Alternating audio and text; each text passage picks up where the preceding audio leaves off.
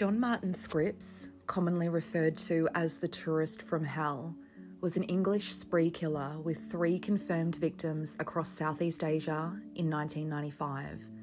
Scripps could be responsible for many more murders across the world. This week on Unknown Passage, we look at the criminal career of a tourist killer few have heard of.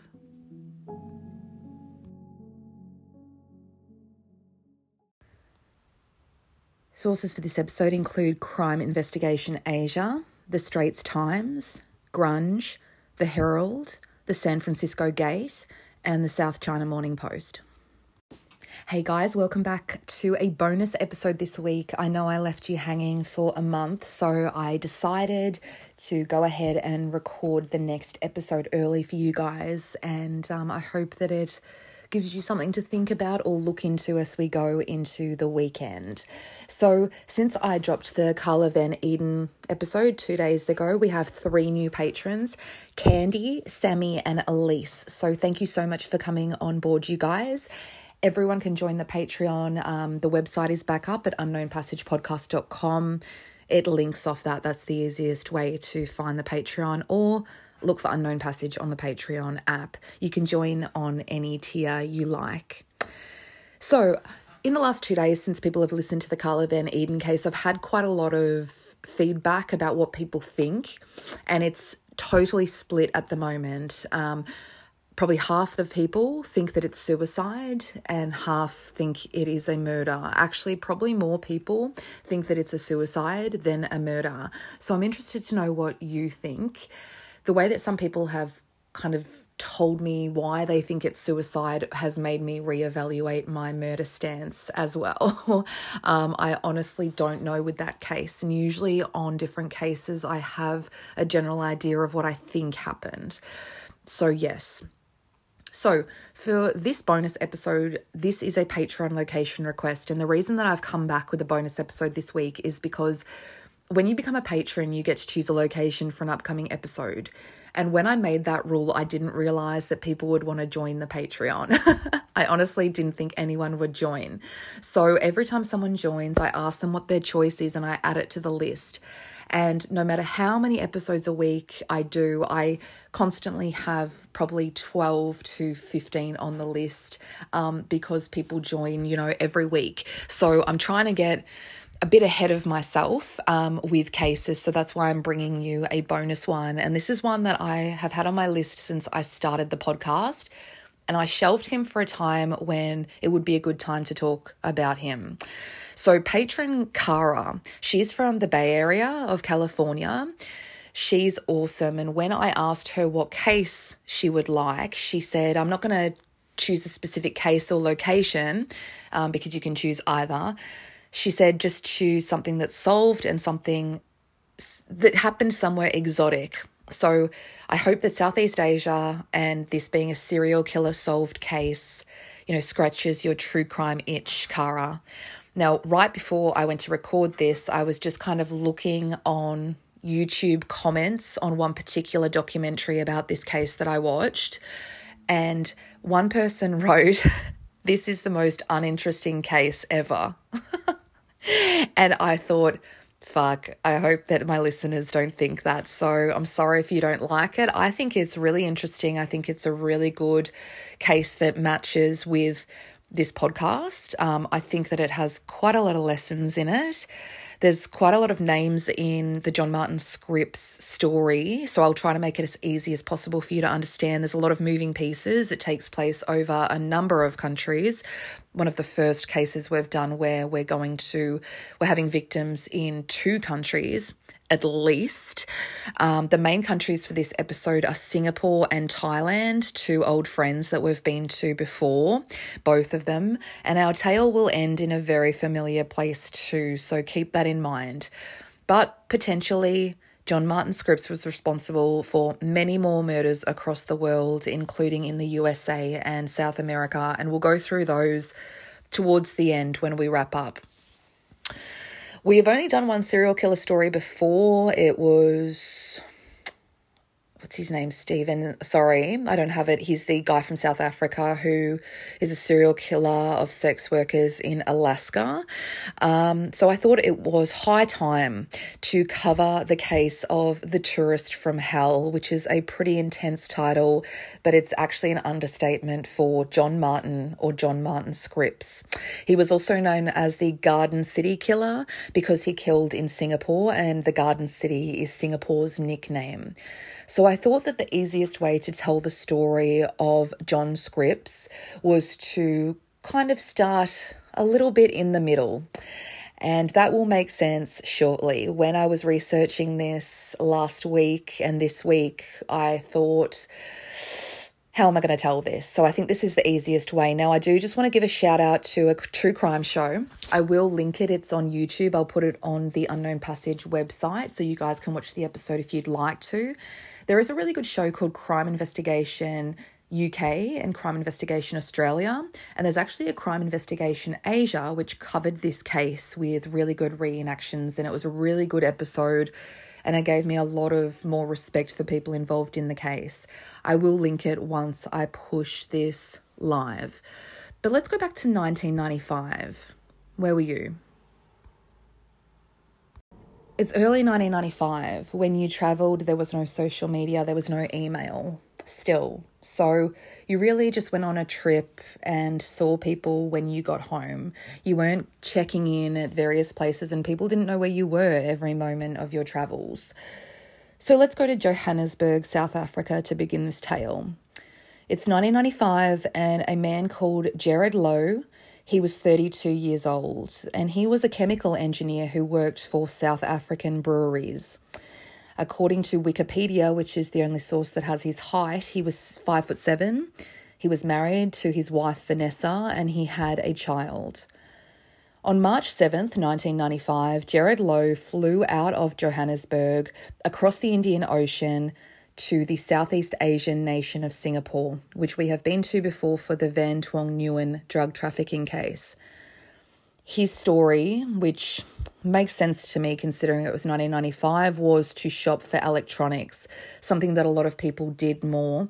There was more travel tourism for electronics and things like that before online shopping.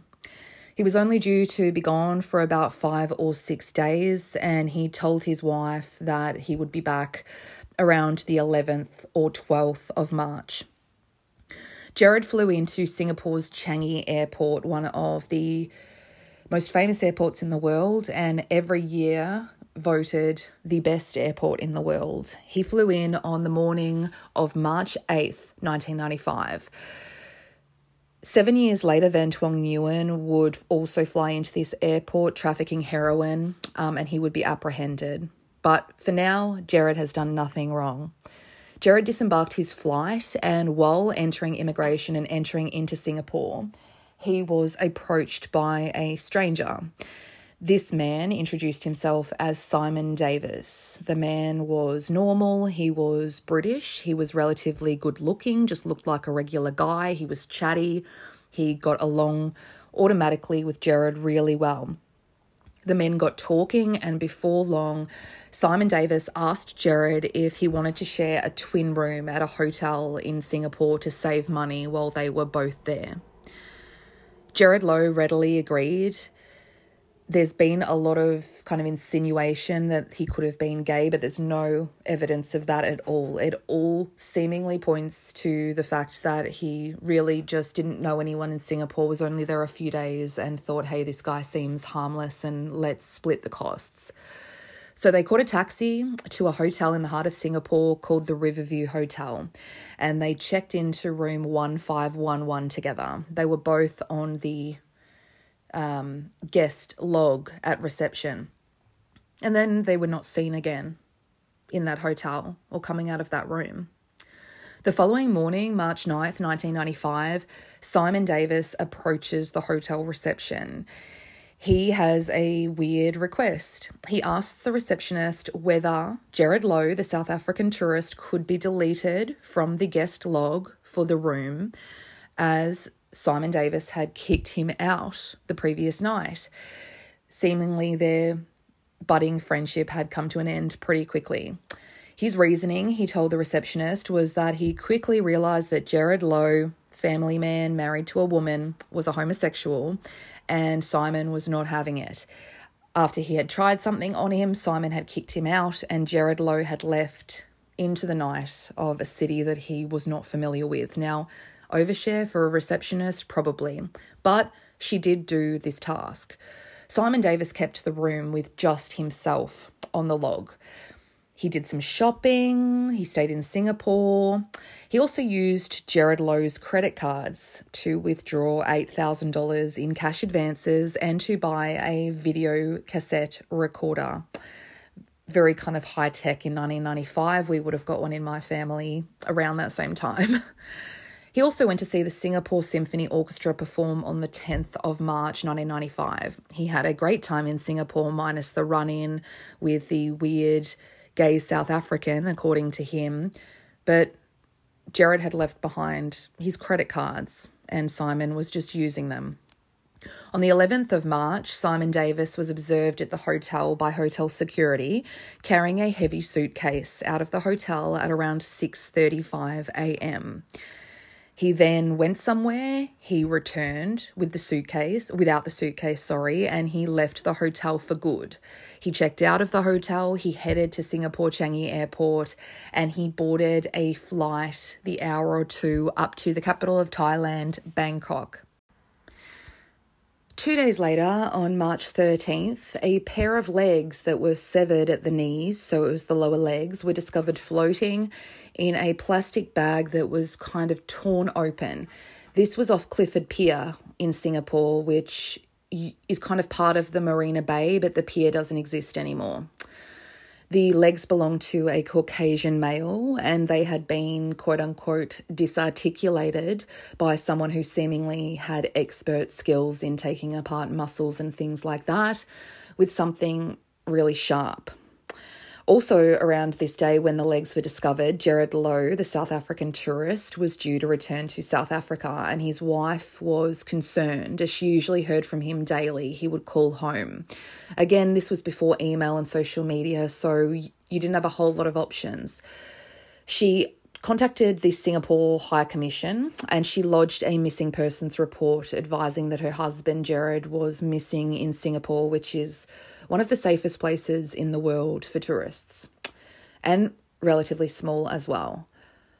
On March 16th, 1995, three days later, this time a pair of thighs and a torso washed up around the same area of the Marina Bay, also in a plastic bag. And like the legs before them, the parts belonged to a Caucasian, which they thought it was the same man that the legs had belonged to. So this kind of narrowed things down because, you know, Singaporeans aren't Caucasians, so you could narrow it down to an expat or a tourist.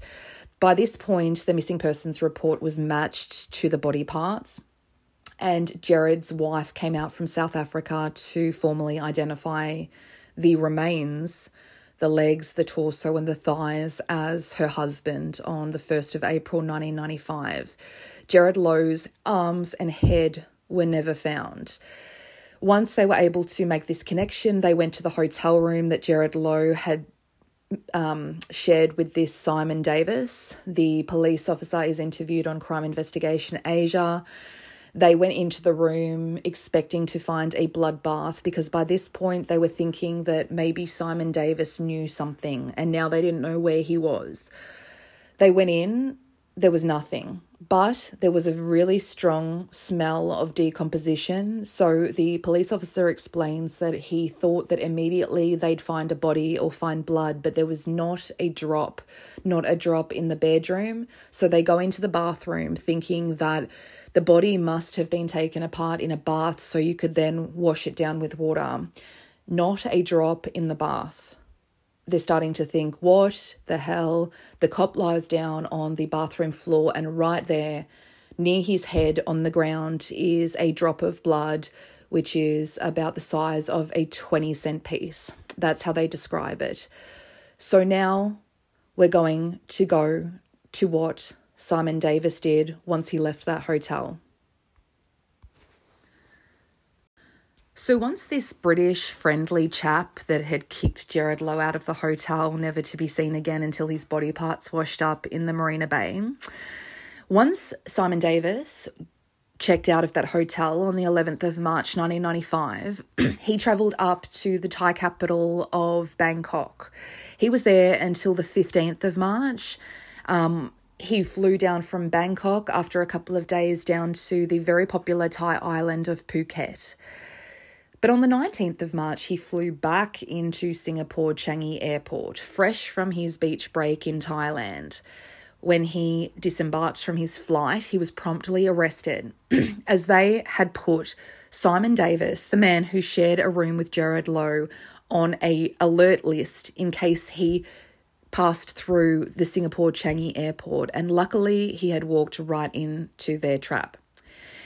Once they apprehended him, they looked through his luggage, and in it they found knives, a 1.3 kilogram hammer, a stun gun, handcuffs, a can of mace, credit cards and possessions, and the passport of Jared Lowe.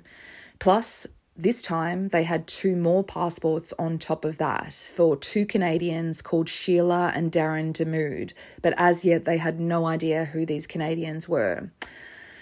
This man, Simon Davis, said his name was indeed Simon Davis. Now, by this stage, the Singaporean authorities had charged him for forgery due to the possession of um, Sim- due to the possession of Gerard Lowe's passport and for using his credit cards to get cash advances out and things like that. But by the 24th of March 1995, two weeks or so after this fateful interaction between Simon Davis and Gerard Lowe in Singapore Changi Airport, he was charged with the murder of South African Gerard Lowe. By this point, they had uncovered the real name of this man who was going by Simon Davis, and it was John Martin Scripps. John Martin Scripps was 35 at the time of his arrest at Singapore Changi Airport. Um, he was a career criminal with a checkered history, to say the very least. From a young age, he was basically born to be a criminal. He was born on what some sources say the 9th of November and some say the 9th of December, 1959, in the English town of Letchworth, which is in the county of Hertfordshire, about a 90 minute drive from London. He was incredibly close to his dad. His dad's name was Leonard Scripps. He was a lorry driver, so a truck driver. We've done the Essex lorry deaths before. He was a truck driver in London's East End, and his mum, Jean, she was a barmaid or a bartender. The Scripps family was totally blue collar, but from the Crime Investigation Asia episode, you get the feeling that this did not impress John. He always yearned to be one of the upper crust. But, you know, you can't help what you're born into. But he didn't seem to understand that he had the option to better himself if he wanted to. He had an older sister as well, who doesn't really come into the equation. As I said, John was really close to his dad growing up. He would often accompany his dad on lorry trips and for work and things like that. And from a very young age, John showed signs of being a troubled child not a violent one, um, but one that was naughty, that got into kind of misdemeanors or petty crimes from a young age. Now, when he was nine, John Scripps' dad, Leonard, committed suicide, and from there, John, his problems only grew. He had issues in school, which, when you read texts that he's written, you get the feeling that he had major issues in school because he's not able to spell at all, um, and he dropped out by the age of 15. He was drawn to petty crime and he was very into robbery and theft, and he would occasionally do odd jobs. So, together with odd jobs and the proceeds of his petty crime, that's how he would fund his travels. And from a young age, he seemed to be interested in traveling the world, which he could have turned into a really positive thing. His first charge came when he was 15 and he had dropped out of school. You would find again and again that at his home in England, he would get the equivalent of slaps on the wrist, which becomes an issue later on when he's an adult who shouldn't be doing it. When he was 15, he was sentenced to a 12 month conditional discharge, so like a suspended sentence, and fined £10, which was more at the time. it was like 1974 at the time, um, by a juvenile court in London for burglary.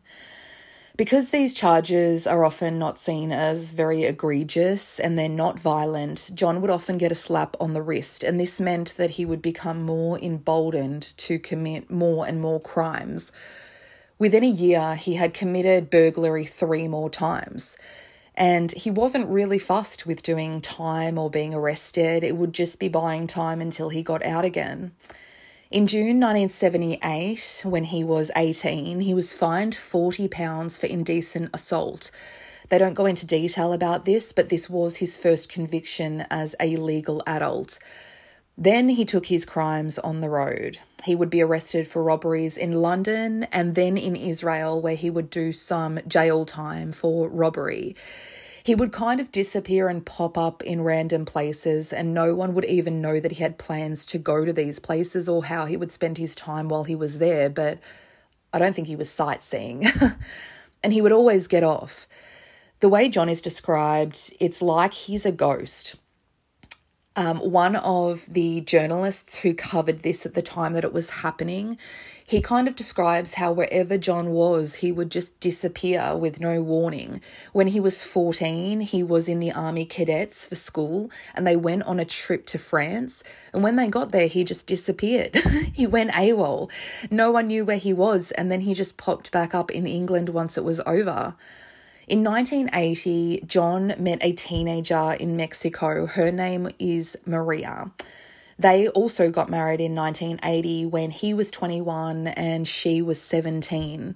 Different times back then. And obviously, she's looking for a better life, not just for herself, but for her family, because she wasn't from money. She returned to England with him, probably thinking that she had married Prince William, but the reality hit her pretty hard that this fairy tale life that he had painted for her was absolute bullshit and that he was a shit, absent husband who was constantly in jail. He was infatuated with Maria, though, and he was the type that was like, if I can't have you and someone else does, I will ruin your life. When Maria got to England, she very quickly, as I said, realised that it was not all he had cracked it up to be. In 1982, John did his first hard time. This was for burglary and assault in the county of Surrey it's I've kind of got to explain it, but in England they've got a thing where when you're on the verge of getting out and finishing up your sentence, you have home leave where you can go home for a few days and then you're meant to return to prison. I have a friend who has a brother who is who did this. He was in prison in England and he was he worked during the days they left the prison yards. He went to work and then he would return at night. He would get day leave and home leave for a few days. And i've noticed that it's a very british thing that you wouldn't get anywhere else. But most people return to the prison after the home leave. But do you think john did no um, he had home leave from prison in 1985 for a few days, and he took this as his opportunity to go on the run. He could not help himself despite the fact that he was finishing his term in like a month or two. He could have just stuck it out. He burgled again during this, and then he was sentenced to another three years on top of that. Now, Maria, his wife, to her credit, despite her young age, she had realized that this guy was a loser. She was done with John. She left him, she met, and she married a police constable named Ken. He was actually a member of the Royal Protection Guard for the royal family. Now, when John found out that she had married a police officer, John's sworn enemy, um, the police, he was incensed, he was enraged. He made their lives a living hell.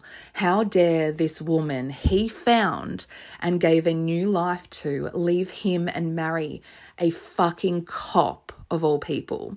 He would harass the couple, turn up at their house, threaten them constantly, burgle their house, and he made it his mission that if he wasn't going to have Maria, then he would break them up and destroy their lives. And it worked. This ultimately split Maria and Ken up, and she returned home to Mexico. Now, by this stage, John was released from prison and he's dropped his surname Scripps legally. So now he was going by his first and middle name, which ended up being John Martin. I really hope wherever Maria is now, and she would still be alive, most likely. Um, I hope that she's doing better because she was one of the victims of John Martin Scripps. He ripped her life apart from a really young age.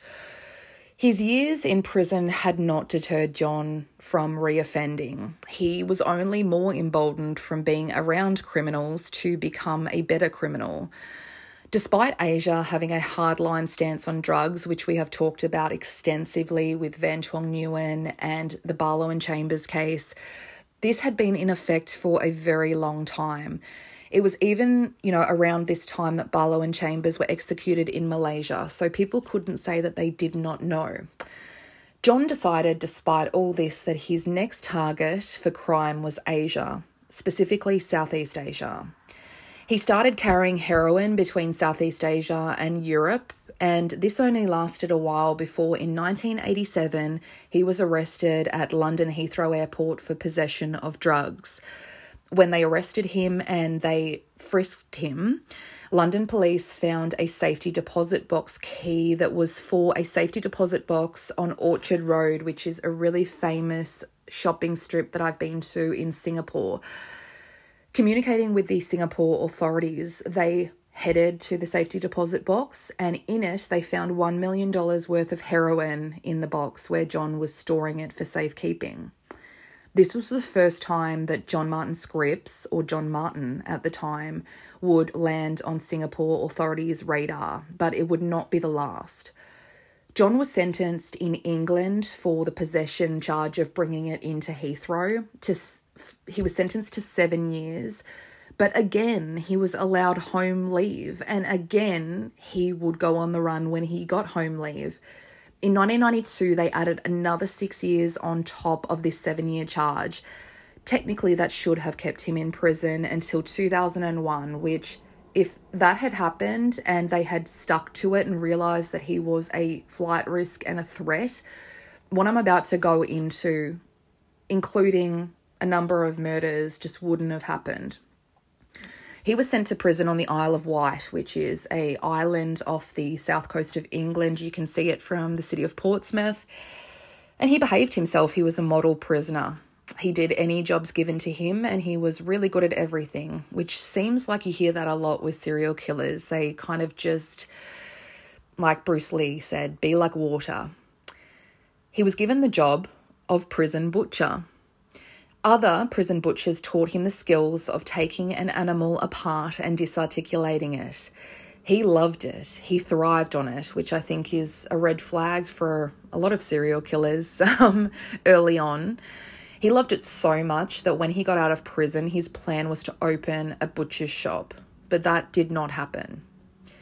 In 1993, he was sent to another prison, this time in his home county of Hertfordshire and in October 1994, he was granted home leave again, despite the fact that he should have served another seven years. His mum had already contacted the cops and told the cops that he would flee if given home release. Later, she said, quote, The Home Office have buried their head in the sand over this. They know full well that if they had done what I told them, none of this would have ever happened. I begged them not to let him go, unquote. And if that's your mum saying that, you know, she knows what's going to happen. So, John had a friend in prison called Simon Davis. Coincidence. He used to go visit Simon Davis when he would have, you know, when he would be moved and get home release and things like that. Simon Davis just happened to have lost his birth certificate while rooming with John in prison. And John took this birth certificate, obviously. He then used it to get a passport issued under the name Simon Davis with John's picture. Things were really easy to do back then, I think. and a month later, he popped up in Mexico on the Simon Davis passport, most likely trying to find his now ex wife Maria and ruin her life some more. So, when he got there, he went to the British Embassy and he said that he'd lost his passport under the name Simon Davis. So it was as easy as that. They printed him a new one and now he had two just for safekeeping. According to the San Francisco Gate, from there, it seems that from Mexico, John Scripps flew up to Los Angeles on March the 2nd, 1995, using the passport of Simon Davis, which was one of his favorites to use. I think he used it probably because the guy that he knew in prison would never really leave England. So he was probably safe that the guy wouldn't flag up trying to get a passport. Scripps then travelled to San Francisco from LA. He opened a bank account at a Citibank under the name John Martin. It was all really straightforward, but these days you can't open a bank account without, you know, showing that you're on like a long-term visa or something like that. It's like catch me if you can stuff, but this guy he has no class about it. On March 8th, 1995, John flew into Singapore from San Francisco, and there in the airport, he met South African Jared Lowe. And he used the Simon Davis name not only to meet Jared, but to check in with him to the Riverview Hotel. So you see, I've taken you full circle. Once inside the room, very quickly, he used a stun gun to basically paralyze poor Jared Lowe. And while Jared Lowe lay there, probably knowing what was going on, he bludgeoned him to death with a hammer that weighed 1.3 kilograms. He then dragged him into the shower that was over the bath. He dismembered him like he had the animals in the butchery at the prison on the Isle of Wight. He then, one by one, took his body parts in bags down to by the pier and threw them into the Marina Bay. As I said earlier, he then went back to the hotel, he checked out, and he flew to Bangkok, Thailand. Sheila Damude was 50 in March 1995. She had a son, Darin, who was 23. They came from British Columbia, Canada. Sheila worked in an administrative role at a school, and Darin was a college student. And I saw a comment on the documentary on YouTube from someone that said they knew at the time Darin's fiance. So it seems like he either had a long term relationship that he was in or he was engaged to be married. But there's one photo of them and they just look like a really warm mother son unit. Now, Darin was already in Southeast Asia for spring break in March 1995, and Sheila decided that after this long winter that Canada had just come out of, that she, once Darin was done with his spring break trip with his mates, she would fly over and meet him in Bangkok, and they would fly down to Phuket for like a mother son bonding week in the sun. And I'm sure she was really looking forward to it. So they met up in Bangkok at the airport and they flew the one hour flight down to Phuket on March 15. As fate would have it, sitting in their row was a lovely British chap called John Martin. They started chatting with him, and upon landing, they still hadn't organised their accommodation. So, someone recommended a place called Nellie's Marina Inn, and they both decided, or all of them decided, to check in to the inn, which was positioned on the famous Patong Beach in Phuket. John Martin ended up being in room 48, and the Damudes, Sheila, and Darin were in the room adjacent to 48, which was 43. The next morning, the Damudes ate breakfast at the hotel at around 11 o'clock, and then they were not seen again. Not long after that, John Martin approached the reception desk. He had another interesting question for reception, much like he had in the hotel in Singapore. This time, he asked the inn's receptionist if he could switch his room to room 43 instead, which was the one that the Damudes were in. He told the receptionist that the Damudes had left. They were not staying there anymore, despite never officially checking out with the reception. He said that he would pay their bill because they had never paid an outstanding bill for their one night stay there. And seemingly, this was all okay. No one asked any questions, and he was allowed to do this. On the 19th of March, he then checked out of this inn. He went to Phuket airport and he flew down to Singapore Changi airport again. And this is when he was apprehended. So you can see I've kind of filled in the gaps of what he was doing when he flew up for that couple of days to Thailand. The same day in Phuket that he flew back into Singapore, the skulls of Sheila and Darin Damude were found in a disused mine in a district that was a district of Phuket that was quite a distance from the inn that they were staying in. Five days after that, a torso and a pair of arms and legs were found along a deserted road about 9.7 kilometres or six miles away from where the skulls were found. The body parts were all incredibly badly decomposed. It's really warm and humid in that part of the world. The Thai police had to use dental records to identify the skulls as Sheila and Darin. And forensic analysis had to be done on the legs, arms, and torso. They ended up kind of surmising that these body parts were Sheila's, which means that the other parts of Darin's body have never been found and are somewhere on Phuket.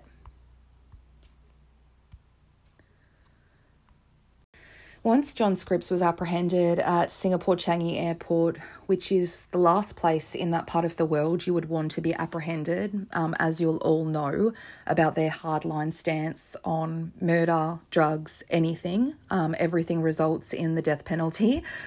John Scripps tried to kill himself. He smashed a glass panel in the interview room and tried to cut his wrists. The triple murderer who had killed people in such an ice cold fashion, pretending to be their friend on holidays and then killing them in a horrible way where they knew in the last seconds of their life what was going on, he was now scared of dying. Two days before his arrest, a Filipino woman in her 40s had been hung for a double murder in Singapore, and John knew that he was fucked when it came to what was going to happen. I've actually added this woman's case to the list to do at some point because I found it very interesting. When they searched him, they found out that John had five passports on him. He had the two passports in the name of Simon Davis, he had Sheila and Darin Damude's passport, and he had a South African passport that was Jared Lowe's. So he could have travelled on really any of them, but each of the passports instead had John Scripps's photo affixed. It was that easy. Initially, to keep him there because it was a race against the clock to get a charge to keep him in custody, otherwise, he would be gone forever. John Scripps was initially charged with forgery. Ultimately, they were able to charge him with the murder of Jared Lowe, as that is the one that happened in Singapore. The Singaporeans were not fucking around. They even charged him for the vandalism of the glass shard that he then tried to cut his wrists with. They did not give a shit. They laid everything on him. There's all kinds of stuff. John claimed that he went back to the story that he'd told the hotel receptionist at the Riverview Hotel in Singapore that Jared was gay, that he had made a move on him, and that it was self defense. Not self defense in like a gay panic defense from the 90s, more like John's story was that during the night, Jared Lowe had made a move on him. John had told him where to go and then he said Jared Lowe start started attacking him with the hammer that John had in his luggage. He yes, he flew into all of these places with a stun gun, a hammer, a knife, all of these things because it was pre 9/11. He said that Jared was attacking him with this hammer and then John got hold of the hammer and was able to kill him and that was his story. Despite there being no evidence that Jared was gay or that any of this had happened. And if that had happened, why did you take his body apart? Why wouldn't you just call the police and explain what happened? But then again, it is Singapore, and I mean, no matter what your story is, they're probably going to try to nail you and get the death penalty. Now, this is where he brings in this mysterious third person into the equation, which is often talked about. When the police asked him how he got Jared Lowe's body out of the hotel and managed to throw it into the river, John Martin Scripps claimed that there was a friend who helped him to dispose of the body. He said, quote, I'm not sure what the next thing I did. Everything was a blur to me after this incident that I was walking around in a dream world for the next few days. He refused to identify whoever the friend was. He said, quote, I cannot tell you his identity because if he knew, he would harm my family back in Britain, unquote. So he brings this third person into it who helped him, but we know that he took Jared Lowe's body apart, so he didn't necessarily need help. We also never saw a third person when security saw John leaving the Singapore hotel with a really heavy suitcase. He also brings his mate into the story in Phuket, Thailand. He said he never met the Damudes. He never never had a run in with them. It was not him at the inn with them. It was not him meeting them on the plane. He said his friend had given him the Damudes passports and he'd never heard of them before. He just took the passports. Now, we know this is all shit and we know all of this was John Scripps the entire time. Singapore, which we talked about on the Van Tuong Nguyen case, has a bench trial, not a jury one. They got rid of that quite a long time ago. And thankfully, the judge was not buying John's shit either. And for the first time ever, John Scripps got the sentence that he deserved. He was found guilty of Jared Lowe's murder in Singapore and he was sentenced to death by hanging, which is standard for murder and drugs offences. Unfortunately, because Sheila and Darin Damude were killed in Thailand, they couldn't charge him for that as well. But I was really happy to read the Singapore judge's ruling that he handed down, where he did mention them in his rulings and indicated that it was clear that he had killed them as well. His ruling finished with, quote, the sentence of this court upon you is that you will be taken from this place to a lawful prison and taken to a place to be hanged by the neck until you are dead, and may Lord have mercy on your soul. Unquote. This all happened in the same year that he was caught. He was executed in 1996, so Singapore does not mess around, which you probably are aware of. John did not bother with the appeal that he was legally allowed to have in early 1996. He knew he was toast, I think, and I honestly think he just wanted it to be over. He didn't petition for clemency from the president of Singapore, which is the last ditch attempt that you get. He said that he just wanted to get it over with. John wrote a lot in prison. It was all poor me, self indulgent shit. Nobody loved me, yada, yada, yada. He wrote about how he thought about killing himself before the state of Singapore could do it, but he didn't. His mum then started deflecting as well. It seems like it's genetic. She blamed the prison system in England for creating the monster that was her son. Neither of them took any responsibility for what John Scripps did. At dawn on the 19th of April 1996, just 13 months after he had been arrested at Singapore Changi Airport, John Scripps was allowed a last meal. He chose pizza and hot chocolate in Changi Prison, which sounds terrible. Hot chocolate in Singapore when it's about 100% humidity and 35 degrees. We have been to this stage before of someone's story with Van Nguyen and in 1986 with Barlow and Chambers, but that was in Malaysia. John Scripps walked the same walk that Van Nguyen did in Singapore Changi prison to his death, albeit Van walked that walk about nine years later. John was 36. He was hanged to death alongside two drug traffickers who had also been sentenced to death. On that day, the Royal Thai Police closed their files on Sheila and Darin Damude's murders, saying that it was essentially solved and that justice had been brought to John Scripps, and so did the Royal Canadian Mounted Police on their side because Sheila and Darin were Canadian. Maria, the ex wife of long suffering ex wife of John Scripps, heard that he had been hanged from her home in Mexico and she was really shocked. She said, quote, John disappeared on several trips and went to the United States and Southeast Asia.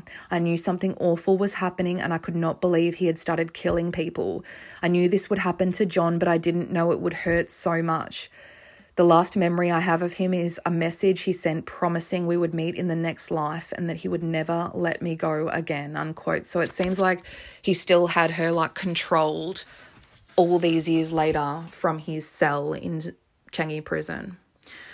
But John's life wasn't totally in vain. He made history. He was the first Briton to be executed in Singapore since the nation gained its independence from Britain in 1959. He was also one of the first Europeans to receive the death penalty in Singapore. So, well done. We did Barlow and Chambers way back on this podcast, and they were the first Westerners ever to be hanged in Malaysia in 1986. But don't think the episode's over just because three murders were solved and John Scripps was responsible. He's actually suspected in a lot more murders, and I have a few to talk about, but I do know for a fact that there's a number that aren't publicly talked about, um, and they're all over the world. He's kind of like Charles Sobhraj, um, but Charles Sobhraj had way more charisma than John Scripps. Um, yeah. Scripps is suspected in the murders of two men from London separately. One was called Timothy McDowell and one was called William Shackle. McDowell was 28, and I tried to find more information on him, but he's really just a footnote in articles about John Scripps. He was 28 and he was on holidays in Central America in the country of Belize, which we will go to at some point on this podcast, when he vanished. He's never been seen again. Now, John, in a conversation with Maria, the wife, had once told her in passing that he had gone scuba diving with Timothy McDowell in Belize in early 1995, and it appears like he probably was down there. Now, if you think that's a bit of a loose story um, and you can't really tie it to John Scripps, there's a little bit more. After Timothy McDowell vanished, £21,000 was transferred from his bank account to a San, Francisco, San Francisco Citibank bank account under the name John Martin. Yep. They believe that he was murdered as he slept and his body was fed to crocodiles somewhere very swampy. Parts of a body were found, but they were not able to be identified conclusively as belonging to Timothy McDowell. William Shackle was 24. He was down in Cancun, Mexico, which is not very far from where John Scripps' wife Maria is from. Police reports say that John Martin Scripps was also in Cancun around the same time. And after William Shackle disappeared, someone cashed traveller's checks in his name to the amount of 4,000 British pounds. Yep, it was not long, it was only a couple of days after that, that John Martin flew up to San Francisco, opened that bank account, and then flew across to Singapore.